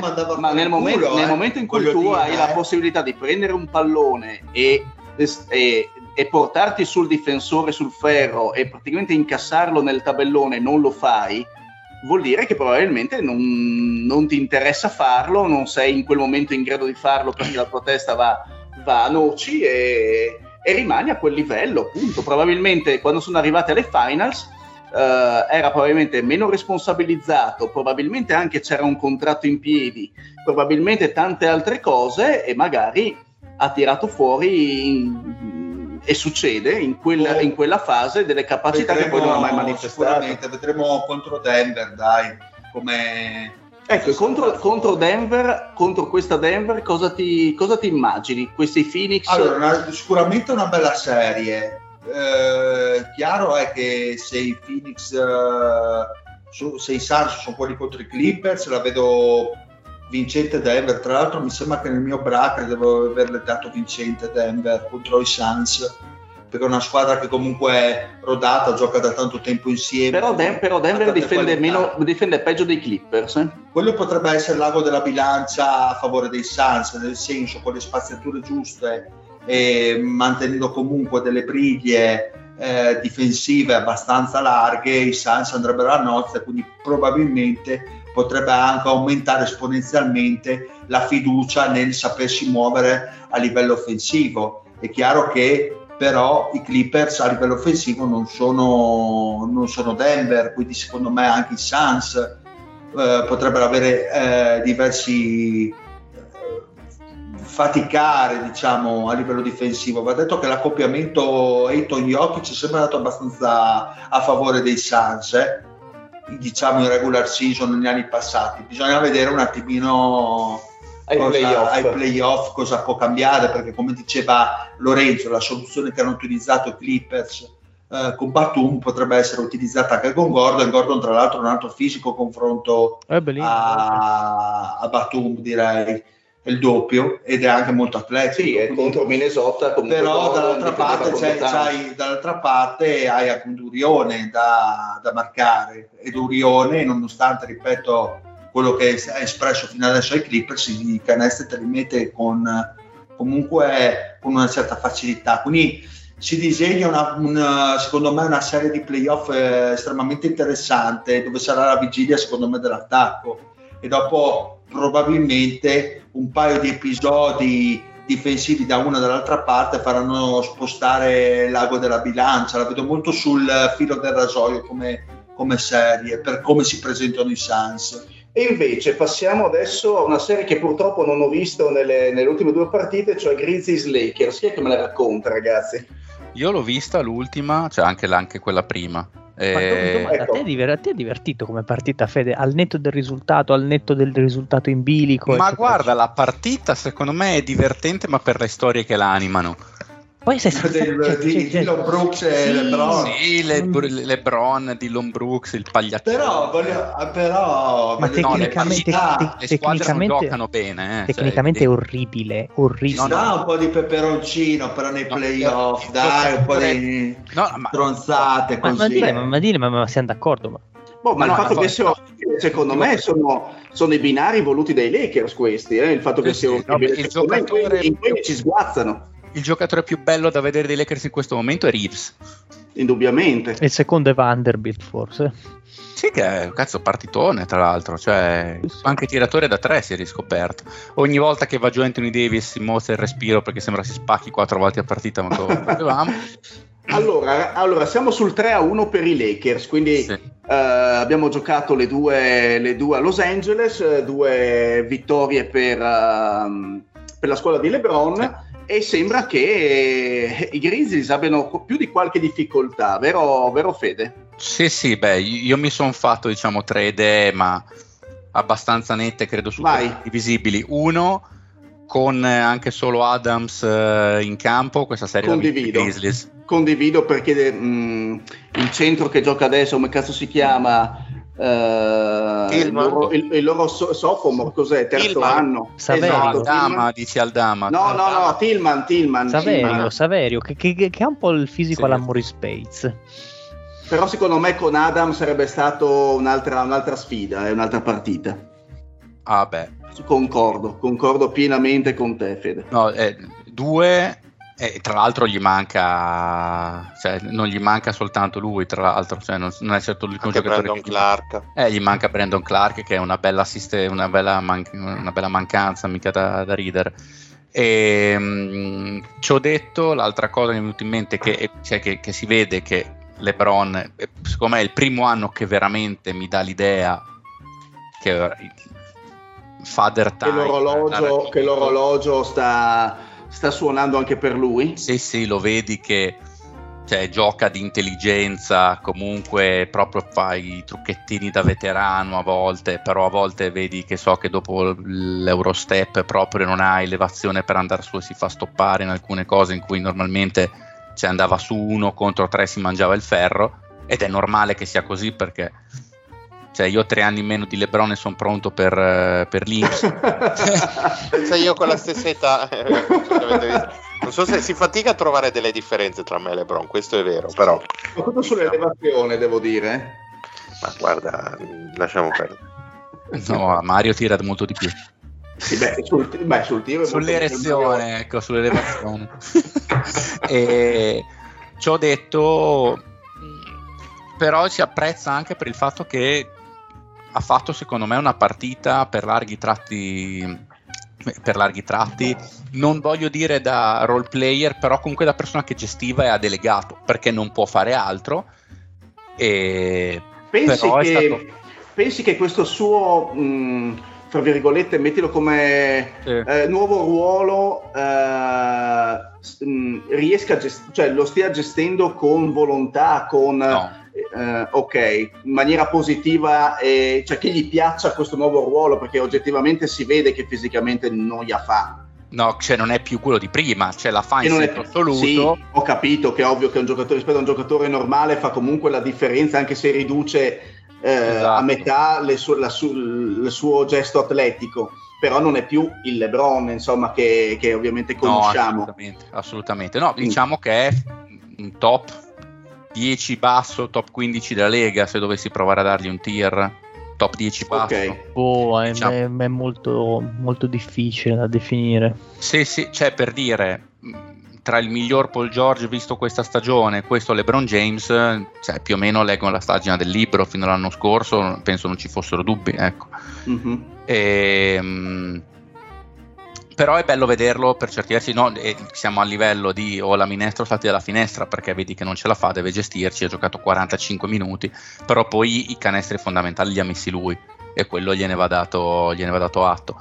Davis, eh, mol- secondo me, abbastanza bene in difesa con. eh, una discreta presenza fisica quando è servito, ha preso dei rimbalzi importanti, però non è questo il Davis che vuoi tu. Davis dovrebbe essere il giocatore più forte della squadra in questo momento della carriera di LeBron. Cioè, questa squadra va dove li porta Davis, a mio avviso, perché LeBron non è Ok. più il giocatore che da miglior giocatore ti porta a una fine di conference o a delle finals. E questa volta è mancato a Cimura dal punto di vista dell'apporto eh. Realizzativo. Esatto, Eh, però gra- allora grazie al cielo, voglio dire, siamo ancora nella realtà che tutti conosciamo. Esatto, esatto, ma d'altronde difensivamente secondo me i Lakers hanno fatto un lavoro Eh, discreto anche loro perché cioè, a parte Bane che ha fatto veramente il super mostro, ad esempio Morant che aveva fatto tipo 24 punti nell'ultimo quarto, nel quarto quarto di questa partita ha fatto poco e niente, a parte alcune accelerazioni, devo dire, notevoli, però C'ha molto, sempre una molto mano controllo. C'ha Sempre- sempre una mano sfasciata. Appunto, quello volevo dire, nel senso che Morant è sempre non, non è comunque il, il, Morant della condizione fisica e questo incide oltre ad Adams e oltre a Clark. Cioè, ehm, Ma, sì, sì, sì, beh, mi- Sani contro squadra- Sani non sarebbe una, una serie, no, secondo me. Esatto, anche perché comunque i Lakers eh, ci stanno mettendo, appunto, come dicevo prima, secondo me tantissimo l'esperienza nel far giocare male Sì. gli avversari, più che nell'offrire un ottimo spettacolo. No, no, lo spettacolo è indecoroso. Mm. Eh, cioè non è be- poi è, un- è per certi versi un bello spettacolo nel fatto che l'intensità è da playoff, che è quello che manca poi alla regular season, e poi ci sono le singole personalità di talento che mancano magari in Europa, per dire. Cioè la differenza è poi quella lì. Anche se il Desmond Bain mi fa sempre strano vederlo, che mi sembra le braccia cortissime rispetto al, co- al corpo, stra- col il bicipite stramuscolare. Eh, Dio boh, sembra un personaggio di cartoni animati, tutto un po' tozzo, grossissimo. Sembra anche basso quando lo vedi. Sembra anche basso quando lo Sì, vedi, ma sì, perché sì, è sì. enorme, cazzo. e, e mi ricorda, Dio boh, non mi viene in mente il nome. Mm. Dile come si chiamava la vostra il combo guard di Phoenix di 4-5 anni fa, quello con eh, i bicipiti alla Superman, quello che Eh, giocava come- con i Clippers eh, prima di venire da voi. Ah, Ah, eh, Bledsoe. aspetta, Bledsoe, Bledsoe, bravo, Bledsoe, è vero, sembra Bledsoe, fisicamente sembra lui, hai ragione. Mamma mia. Hai ragione. Peccato che come tecnica, insomma, li, No, no, divide, li divide uno spazio Siderale. bicipitazo alla Superman che c'aveva Bledsoe ai tempi di Phoenix, eh, stragrosso. È vero, è vero, sembra fisicamente hai mi fa, un ragione. po', mi fa un po' sbragare. No, però mi dispiace per certi versi per Memphis perché alla fine queste- questi Lakers mi sembrano fatti per perdere contro chiunque al secondo turno, devo essere sincero, se Anthony insomma- Davis non fa il mostro. Io ce li ho eh, in finale di conference i Lakers. Ah, beh. Anch'io. Ah, però. Ah, oh, Ma, eh, ma scusate, eh, cioè i Grizzlies, mh, tu dici, mi- prima hai detto, se non sbaglio, che al completo avrebbero ro- eh, rullato abbastanza agevolmente questi Lakers. beh, per me era un corretto? 4-1 massimo 4-2. Ok, sì. ok, ma per come, cioè, nel senso, Adams, Clark, lasciamo stare l'infortunio di Morant, ma Adams e Clark mancano già dalla fase finale della regular season. Eh sì, che infatti comunque- non è stata molto bene. eh, per che non è stata molto bene. Però a questo punto mi sembra comunque una squadra che forse non è ancora prontissima per essere ehm, a, a questo livello o a un livello così alto anche senza una anche con un'assenza per dirti i Bucks senza Middleton sono comunque una squadra stracompetitiva Eh, però non è Eh, il miglior tu- giocatore del mondo, quello è un attimo un altro discorso. No, però lì Secondo me, che manca cosa, Clark zio? e la Eh, squadra cambia, no. cambia qualcosa, mi sembra un po' esagerato. No, insomma. allora, beh, che insomma, sei un giocatore importante, l'ha dimostrato sì, negli ma comunque un sesto, è un sesto, Sì. settimo uomo Clark. Però, però quello che voglio dire io, secondo me a livello di roster ehm, sono pronti, sono costruiti abbastanza bene perché eh, anche in fase di preview eh, della stagione l'abbiamo detto, sono comunque una squadra lunga, ha tanti giocatori potenzialmente forti. Secondo me non sono maturi abbastanza a livello di ambiente e lo hanno dimostrato eh, nel, in tutta la questione Morant e parlo di extracampo. Mhm. E io non penso che sia un fattore, un fattore tecnico perché io sono stra d'accordo col Fede. Memphis al completo è una contender e l'ha praticamente dimostrato l'anno scorso. Magari Quantomeno a ovest, poi sì, vediamo per le esatto, per le finals eh, non, è, non è così peregrino vederli come favoriti a inizio stagione per, per vincere un ipotetico ovest ah, nel 2023 e comunque sono arrivati secondi quindi insomma la loro regular season l'hanno fatta hanno dimostrato che comunque il roster è molto profondo perché hanno giocato un sacco di partite senza Moranta hanno avuto un sacco di infortuni e comunque eh, le loro 50 vittorie le hanno portate a casa Mhm. io penso che sia una questione più di quello che c'è intorno, per il quale non sono ancora pronti. E lo dimostra insomma il fatto come hanno reagito anche diciamo, le sparate di Brooks sono state controproducenti. Diciamo che lì eh, hai voluto fare la guappata. La hai tira, ha, han tirato, fa, han tirato, ha tirato fuori la bestia, la bestia, dei Lakers. No, ma esatto, ma cioè, nel senso, Draymond Green lo fa e, e, ci trae un vantaggio, cioè si gasa lui. Cioè, l'hai fatto tu e se, se, hai preso... E fai la figura del peccarottaro, insomma. Sì, beh, lo fa per quanto io detesti Draymond Green come personaggio, no, poi no, lo certo. fa anche in maniera diversa. Sì, no, ma quello dico, devi saperlo fare e devi soprattutto ha lo status per poterselo permettere, voglio dire. Esatto, quello soprattutto. Cioè gli anelli al dito che insomma testimoniano che eh, il suo modo di essere eh, eh, e vale qualcosa. Per, però lo vedi che prende le, da, da Draymond Green, eh? tipo il sì, colpo ai sì, coglioni a LeBron, cioè sì, lo vedi però, che, che, ci sono degli omaggi quelli. Però poi devi anche dimostrarlo sul campo certe cose, insomma, a chiacchiere siamo tutti molto eh, bravi. Ha dimostrato i colpi ai coglioni. Eh, esatto. esatto. Anch'io sarei in grado di dare un colpo alle palle al Fede per dirti, però eh, questo non mi porta ti, ti ad aumentare il livello. Bene, quindi insomma eh, la, la, serie mi sembra indirizzata... Mm, eh... Cioè non, è, non, non, si può immaginare un, una serie che torna in parità, mi sembra. No, ma in parità no. può essere, però diciamo che i Lakers sono molto molto favoriti e anche qui sono d'accordo col Fede, il dominio che ha uh, Anthony Davis, il vantaggio tecnico che ha su tutta la front line di, mm. di Memphis è veramente enorme. Mm e non l'ha ancora sfruttato abbastanza. No, aggiungerei. Ecco, ha avuto Davis, anche qualche problema Davis, fisico. Eh, Davis sempre. mi sembra un attimino in, in difficoltà fisica. Eh, se devo eh, aveva un problema all'anca destra. Tipo. Eh, vabbè, quando strano, strano, strano, non sembra. Beh, allora a questo punto direi di passare alla, all'ultima sfida, che forse è quella più, più intensa, più interessante. Ma lo dici cauda venenum. È, è morto esatto. tutto, quindi eh, adesso sì, adesso è ufficialmente morto tutto. No, non, è morto, non, è morto, tutto, ma è morto il 95% del nostro attacco. Però possiamo dire una cosa, che effettivamente no. sono dei playoff no, non, dite, non parliamo, molto prego. particolari, perché veramente sono mancati dei, dei, grandi protagonisti nel corso di questa prima serie, da Leonard a Embiid a Antetokounmpo parzialmente, a, a Morant che si è craccato e, e, adesso, e, adesso, Fox che ha fatto il grande, il grande, il, la grande uscita, non sto alla no, grande lasciando no, un pochino realtà, la strada.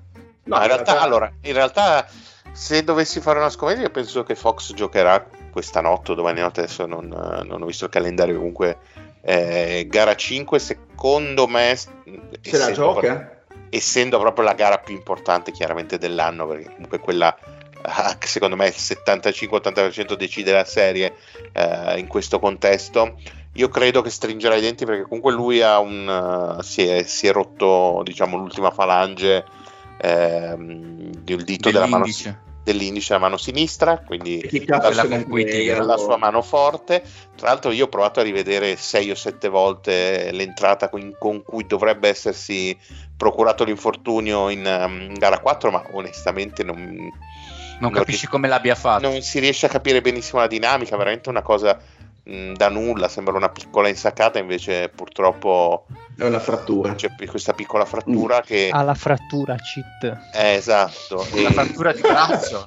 la, fa- no, la frattura di dito in questo caso. Allora, sai, comunque è una cosa da niente, però eh, essendo l'indice della mano con cui tira e con cui crea dal palleggio, Beh, diciamo però Marione l'idea che, cioè, che Fox eh, sia un attimo depotenziato mi sembra quantomeno Kobe eh, Bryant ha creato un mito su un suo infortunio alla mano eh, potrebbe farlo anche Fox sì, ok. Tirava però, meglio, tirava però, meglio.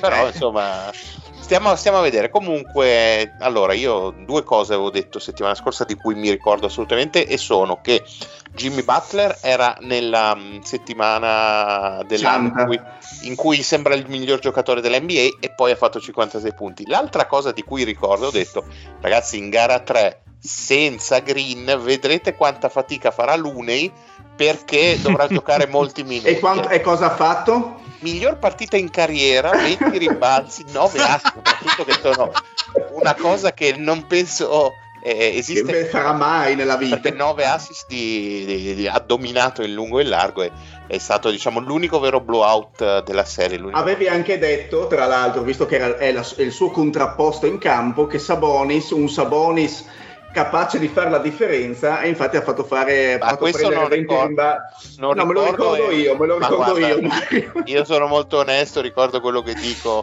E, mm, e quindi no, gara 3 insomma è stato l'unico vero blowout della serie ma, ma ci stava comunque energie diverse. Ehm, forse i Kings eh, hanno anche un po' scientificamente deciso di provarsi a giocare gara 4 e l'hanno fatto perché comunque siamo arrivati all'ultimo possesso. Eh, un po' diciamo gli ultimi minuti molto intensi un po' pasticciati qualche decisione di Fox un po' così anche sull'ultimo possesso è andato un po' a incunearsi in un vicolo cieco. Ne è, sci- è uscito comunque un ottimo tiro per Barnes che non l'ha messo però diciamo che è un rammarico sì ma è- fa esattamente da contraltare con quello in gara 1 di Wiggins quindi E lì Grain ha fatto il guappo. Tra Eh. cosa ha Eh. fatto? Ah, dopo che ha sbagliato il tiro, Eh? ha detto: Ah, siamo abituati a vedere Barnes sbagliare gli ultimi tiri, sostanzialmente.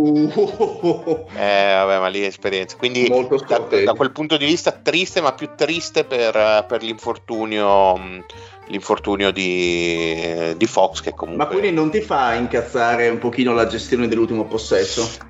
Eh, però ci sta, ragazzi. Siamo una squadra comunque giovane. eh, Siamo, eh, per Fox sono comunque i primi playoff della carriera. Ha fatto una stagione incredibile. Io sicuramente non gli, non gli do la Mm, croce addosso Ci perché sta. avrà altre occasioni. Un giocatore di 25 anni. eh, veramente eh, ha fatto i bimbi coi baffi per tutta la stagione. Sta viaggiando a oltre 31 punti di media nella serie. E, e comunque siamo alla pari con, con una delle più grandi dinastie della storia del basket, i campioni in carica. Quindi, eh, al di là di tutto, anche dovesse finire 4-2 come purtroppo temo, visto che mh, l'indirizzo sembra quello, mh, grossi grossi rammarico non, non ne ho. a- Mi ricordo anche, tra l'altro, che avevi detto che ti dispiaceva un tu hai pochino una memoria, una la- memoria la ga- le gare, le prime due gare in sottotono di Murray, che però mi sembra che si sia un filino ripigliato nell'ultima, o sbaglio? Eh, sì, però ancora non, non ci siamo a non, è livello il globale. giocatore, non è il giocatore che abbiamo mirato in regular season. Quello, Ok. quello sicuramente, però anche lì, se vale il discorso per Fox ai primi playoff della sua carriera a 25 Certo. anni, figurati se non può Ancora, valere più- ancora di più. per ancora di più per che, che comunque, è, mh, comunque di anni ne ha 20 a sua prima stagione in NBA finalmente nell'ultima partita eh, ha ritrovato un po' il feeling soprattutto dalla lunga distanza e anche perché non, non penso che avesse messo ancora una tripla almeno sicuramente nelle prime due non le aveva messo poi sicuramente il secondo tempo di gara 3 non l'avevo visto ma adesso controllo ma mi pare ah, ne aveva messo una tripla prima di nelle prime tre partite quindi insomma l'altra sera ne ha messe 5 e potrebbe essere un plus importante ritrovarlo perché comunque il suo atletismo eh, fa molto comodo insomma averlo in campo eh, se riesce a essere pericoloso anche offensivamente come è stato per tutta la stagione è una, è una gran cosa. Comunque con i suoi tagli apre tante soluzioni soprattutto a Sabonis e mm, Ma eh, Mario, mi è sembrato che ul- nell'ultima, soprattutto partita, eh, Curry abbia trovato, ritrovato fiducia, cioè abbia No, ritrovato no, un no. pochino... no, non l'ha mai persa in realtà Curry da, da gara 1 anche al piccolo trotto è sempre Mm. stato questo cioè non ha mai cambiato di una virgola il suo modo di giocare e la sensazione che quando ha la palla lui eh, Esatto, quella è la sensazione che ho avuto ancora di più in gara no ma 4. quando ha la palla cioè- lui succede sempre qualcosa ma mm, eh, sono almeno 10 anni che gioca, che gioca così quindi anche lui lui ha gli stessi punti segnati nella serie di, mm, di Fox, Di Fox, eh, eh, esatto. Quindi stiamo parlando di eccellenza assoluta diciamo sono altri quelli che vanno a sprazzi Ma la tua sensazione è che veramente mh, la, la serie stia andando da quella parte? No, allora, sensazione? la sensazione è allora la sensazione Lasciando per- stare Fox eh, in questo Eh, caso, no, lo dico eh, no, a eh, livello... Eh no, aspetta, no, perché ci fosse Fox al 100% ti direi giochiamo, giochiamoci Ok. una morte stasera. Io mh, avrei dato comunque Sacramento favorita se con Fox al 100% per la partita di stasera. Perché comunque Golden State in trasferta fa fatica, noi siamo un'ottima squadra, abbiamo rischiato di vincere eh, a San Francisco, abbiamo l'entusiasmo e l'incoscienza per poterla vincere. Chiaro è che se il tuo ball handler principale, un, il, eh, il 30%, no, il 30%, no, il 25% dei tuoi punti totali e comunque quello su cui stai basando tutte le tue fortune in questa serie si presenta con un tipo di problema alla mano, eh, insomma, chiaramente non vuole essere una giustificazione perché comunque No, le è chance, no, è quello è che è. oggettivo, è oggettivo. le chance ne abbiamo ancora e io penso che la sensazione ce l'abbiano tutti che la serie scivoli verso Golden State. Uh, stiamo a vedere, poi una serata storta può capitare a tutti, quindi una serata di Golden State uh, che si inceppa offensivamente la puoi portare comunque a casa. Stiamo a vedere una serie che non è finita, ma mh, diciamo che in questo momento pende un pochettino di più verso Golden State, ecco, ma non direi un 60-40, ecco, onestamente. E Golden State come ti è sembrata? Nel senso, è una squadra che secondo te deve ancora iniziare a... È è un po' come la Boston di cui parlavamo prima, che sembra giocare in terza marcia, o ti sembra una squadra che in questo momento sia questa, e che non è quella che è arrivata al titolo lo scorso anno, ma che sia una squadra che sia, diciamo, non dico arrivata alla frutta, ma che sia arrivata a questo livello, che è quello appunto di, di lottare con i Kings per il passaggio al primo turno. Cioè, o ti sembra una squadra che abbia ancora qualcosa da dare? Ma allora, quello a me sembra che il livello loro sia questo, lo, lo dice la stagione, lo dice il fatto che comunque eh, ti ci vuole un super curry per rimanere Aggrappato. attaccato, Mm. attaccato comunque alla serie. Uh, ti direi che potrebbero fare leggerissimamente meglio perché comunque una squadra così esperta non può permettersi di perdere quelle valangate di palloni che per tutta la serie sono stato un po' il tallone d'Achille eh, de- degli Warriors e che sicuramente potrebbero mettere un Jordan Poole nel motore molto più incisivo.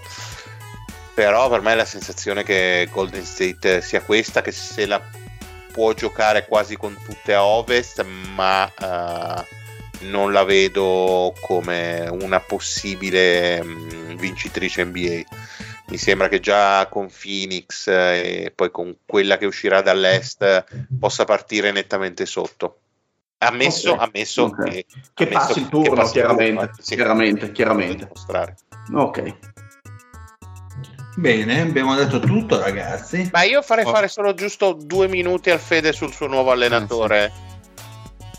Ah, eh, è arrivato il nostro Il Emu segreto di. Pulcinella, insomma, si sapeva. Sì, no, no, beh, si sapeva, diciamo che eravamo in, eh, in vari discorsi tra Udoka, Nick Nurse e anche qualcuna, anche, anche Scott Brooks a un certo punto se n'era parlato che piuttosto... Ma ancora vivo? Mm, Spero di no, spero che qualcuno, probabilmente un tifoso di Houston, l'ha giustamente ucciso quando ha sentito... Ma da qua, quant'è che non ha? Ma cos'è? Ormai 3-4 stagioni che... Cosa allenate Wizard? No, ai Wizards, eh, cos'è? Eh, No, ma ma, no, ma di- no, ma dicevo squadra un paio NBA. di anni è fuori. È da un paio di anni che, ha- che è andato sì, fuori. ma Prova, vai, vai, finisci pure, Fede. Vabbè, io sono, sono contento, nel senso che il- ovviamente il, il nome è, un- è alto profilo, quindi va benissimo. E potendo scegliere io, pro- proprio avessi potuto, avrei probabilmente preferito Nurse, ma perché credo abbia un track record più provato come giocatore da, come allenatore da X che siccome è quello che serve in questo momento idealmente per far crescere tutti i nostri giovani, dargli un impianto tecnico più strutturato possibile, però Udoka insomma l'anno scorso aveva fatto veramente bene, diciamo che lo conosco meno di quanto conosca Nurse come head coach, però è, ovviamente la sua esperienza da vice lì da vedere l'anno scorso ha poi fatto quello che ha fatto, ha portato Boston alle finals. Diciamo che questa sarà la sua prima esperienza da capo allenatore in cui deve portare una squadra giovane a migliorare, però Cioè, insomma, deve costruire lui. deve costruire lui in sostanza, Mm. però penso che cioè, il, il passo in avanti sia netto. Ci sono varie voci poi del, del mercato che faremo, inizia a venire fuori qualcosa. Comunque non c'è niente di sicuro, però in generale l'evidenza è che qualche nome importante e funzionale alla crescita lo prenderemo visto che siamo la squadra che ha più cap libero nell'intera lega e probabilmente E sono poi, sicuramente sì, attratti anche da Wembayama, penso che insomma qualche free agent. di eh, mortacci tua no, vabbè, è una grande possibilità, nel senso che comunque. assolutamente tua Mario Ma e invece come lo vedi il, porto. il, um, il matrimonio extracestistico tra il grande stato del Texas eh, e Ludoka nei guai giudiziari? Ma guarda, al Texas, eh, alla fine mi viene di una cosa, se al Texas andava bene prendere un allenatore nero, tutto il resto poi si risolve.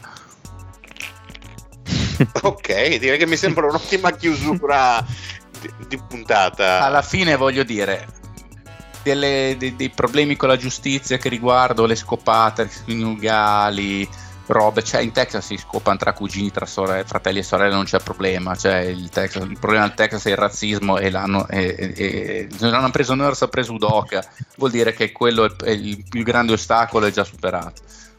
Che mito. Beh, ma almeno comincerete a costruire qualcosa, adesso si spera con un docca. Eh sì, sì, sì, beh, diciamo Eh, che il, il primo passo l'abbiamo fatto quest'anno. E qualche cosa secondo me comunque cioè, si inizia a vedere. E Shengun ha fatto comunque dei passi in avanti. L'ultima parte di stagione di Jalen Green secondo me fa ben sperare. Chiedo conferma anche a chi lo segue mh, quotidianamente, forse anche più di me dal punto di vista delle statistiche. Io ho visto qualche partita in più di loro, probabilmente una. Visto che loro zero, io una. Io, io mi taccio, non so se ero zio. No, Ma però aveva fatto vedere qualcosa anche nel- nello scorso finale di no, stagione. beh, altro livello. fatto- Eh, ha fatto- altro livello, però secondo me è da vedere con una squadra strutturata. Ovviamente, può- ovviamente, può- ovviamente. può produrre, perché ovviamente da primo terminale offensivo dove eh, ha la possibilità anche di compiere scelte sbagliate perché tanto non hai assolutamente nulla da perdere. Eh, la, Penso- valutazione, la valutazione che puoi dare è molto relativa. Penso abbia dimostrato una una- un potenziale shot making eh, abbastanza di alto livello. Quanto alto poi lo, lo vedremo negli anni. Esatto, non, esatto, credo, esatto. non credo da miglior giocatore di una squadra con ambizioni. e quello lo No, dico adesso. assolutamente no, assolutamente Quello no. Eh, però da giocatore che ti può fare anche la prestazione, eh, cioè non è un giocatore mh, a tutto tondo come può essere per dirti un Butler, perché ovviamente non ha tutta la parte difensiva e, e non è un giocatore secondo me molto intelligente da quel punto di vista. Però, e lo dimostrano comunque le scelte, eh, le scelte offensive che fa sul campo, però è un giocatore che offensivamente salta, salta tantissimo, Sì. eh, se avesse qualche centimetro in più sarebbe anche devastante da quel, di, da quel punto di vista. Eh, secondo me deve mettere su ancora qualche chiletto per poter, secondo me, reggere eh, durante le penetrazioni contro difensori Più più, più fisicamente più forti di lui. Eh, deve, secondo me, per essere una sentenza e veramente un giocatore rispettato dal perimetro, deve migliorare eh, uno le scelte e due secondo me ancora qualcosa a livello di qualità del tiro eh, Sì, beh, ma il problema è la qualità del tiro, la- il problema più grosso è lì, è la prima cosa su cui deve però è ovvio che quando, quando un giocatore secondo me lo sta facendo anche poco eh, è un giocatore che dovrebbe secondo me penetrare molto di più perché cioè, salta, salta veramente tanto e, e dovrebbe un attimino sfruttare di più secondo me più che il tiro perimetrale che potrebbe essere eh, l'alternativa pericolosa dovrebbe un attimino sfruttare di più quelle che sono le sue qualità di, di- in elevazione, in penetrazione, che secondo me non, non- non sempre, eh, non sempre usa, non sempre usa nella quantità sufficiente anche per pre- quest'anno ha aumentato secondo me la capacità di andarsi a prendere i falli. Eh, secondo me dovrebbe aumentarla ancora, potrebbe diventare se quel giocatore un pochino alla Arden con un pochino di furbizia in più che eh, sfrutta i contatti eh, per fare appunto ehm, caricare di falli difensori, andare spesso in lunetta e, e- e diventare in quel modo determinante secondo me. Ha dimostrato, ha dimostrato anche di migliorare un pochino in fase di, play- di playmaking, più che altro di passaggio, così mai ovviamente passaggi clamorosi. No, no, Eh, non, è- non ha un grande talento da passatore, però, però- potrebbe evolversi in, un- Esatto, in un esatto. buon passatore da lettura. Esatto, esatto. eh, però ci vuole sicuramente un coach che Eudoca potrebbe essere, potrebbe essere Il quel coach coach. giusto. Sì, e poi ovviamente dipende tutto da che scelta si farà. Eh, secondo me quest'anno, Avremo, avremo la 6, già sicuro, abbiamo la 6. perché chiaramente lo diceva il Fede, ma è, è- è utile ribadirlo, ti capita il giocatore che ha in mente il Fede e ovviamente eh, anche quello ti determina poi l'evoluzione della squadra, perché hai comunque un talento, ehm, un possibile talento completo per le mani e devi riuscire a incastrare tutte, sì. iniziare a incastrare tutte le mattonelle. lì, lì- lì diciamo che qualunque giocatore si prende nelle prime tre, a me Wembanyama l'ho detto tante volte, lo ripeto, mi fa in realtà abbastanza Sono- paura perché sono mi, d'accordo con te da quel sì, punto di vista. mi sembra impossibile che un giocatore con quelle caratteristiche tecniche, anzi fisiche poi po- e, e atletiche possa rimanere sano, quindi mi fa tanta paura. Però vabbè, oh, se prendi la 1 che fai non lo prendi, lo prendi no, poi certo. vedi cosa succede. Ovvio che non sembra nemmeno un Chet Holmgren, cioè sembra fisicamente più forte di, di, di Holmgren, no? nel senso più, più sano fisicamente, un po' più muscolare di Holmgren. Un po' più Però- muscolare, sì, sì, e sarebbe- quantomeno sarebbe- più predisposto a metter su. Sì, e sarebbe forse anche, eh, permettimi il termine, fu- più funzionale nell'attuale roster dei, dei Rockets. Però eh, qualsiasi prendi dei tre, secondo Sì, sì, me, e devi iniziare a veramente a fondare qualcosa, non puoi, Eh, aspettare, non puoi aspettare ancora. Il problema No, no, è che con, vogliano neanche. con l'Ottery System che c'è adesso, Houston è arrivata penultima, che ha vinto il tiebreaker con, eh, con San Antonio, ma San Antonio, esatto. eh, Houston ha il 27,8% di possibilità di prendere la scelta numero 5 e il 20% di possibilità di prendere la 6, oltre al 12% di possibilità di prendere la 4. Sostanzialmente hai meno di una possibilità su due di entrare nelle prime tre Mm-mm. e deve andare veramente grassa. Cioè, è più probabile finire fuori che finire dentro, Sì, numeri sì. alla mano. Certo. Eh, stare- vale anche per le altre, cioè Detroit eh, è arrivata ultima ma ha quasi il 50% di possibilità di prenderla 5. Vai a vedere, cioè, il 16 maggio se non sbaglio c'è la, la Sì. lottery Tra il 15 e il 16 maggio. E lì sa- sarò lì col cuore in gola a bestemmiare.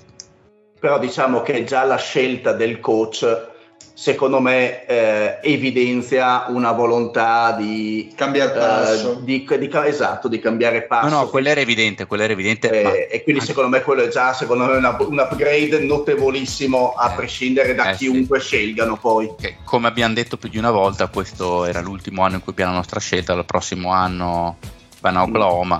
Quindi questo avessimo avuto un anno di più, probabilmente avremmo comunque sarebbe stato tancato, un- sarebbe stato probabilmente ah, si- sarebbe tancato un altro, un altro anno, anno. ma Certo. con- o quantomeno senza nessun sforzo per vincere. Dici, boh, prendo una 8, va bene. Cioè, però adesso invece secondo me bisogna dare una bella accelerata. eh. Sì, sì. Penso che l'obiettivo dell'anno prossimo siano quantomeno le 35 vittorie, qualcosa del genere, lo dico già adesso, cioè come, come minimo proprio.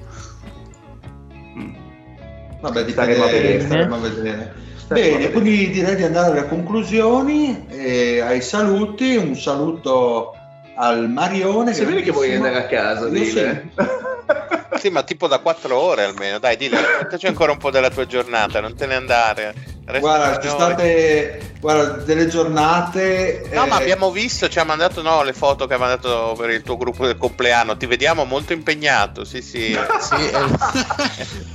Sei distrutto. Sei un cialtrone. Merda. No, ma l'ho visto io con, eh, con i calli al, al pollice eh, notevoli, eh, devo dirti la verità.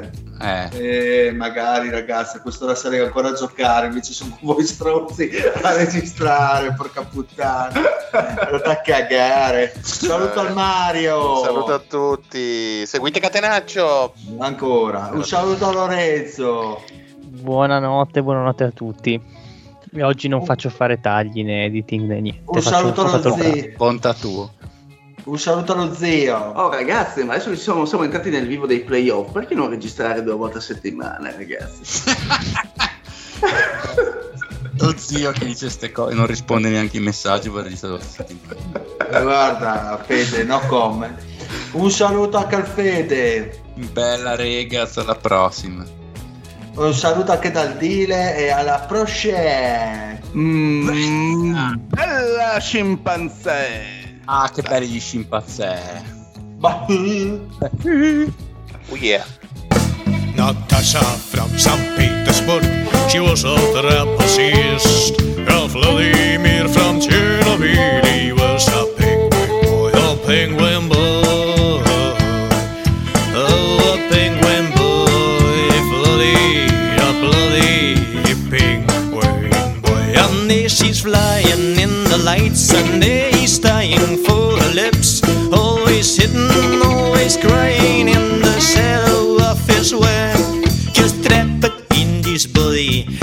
and never look at me. But this night I've got the blame, there's nothing that could fade. those drop up in this building.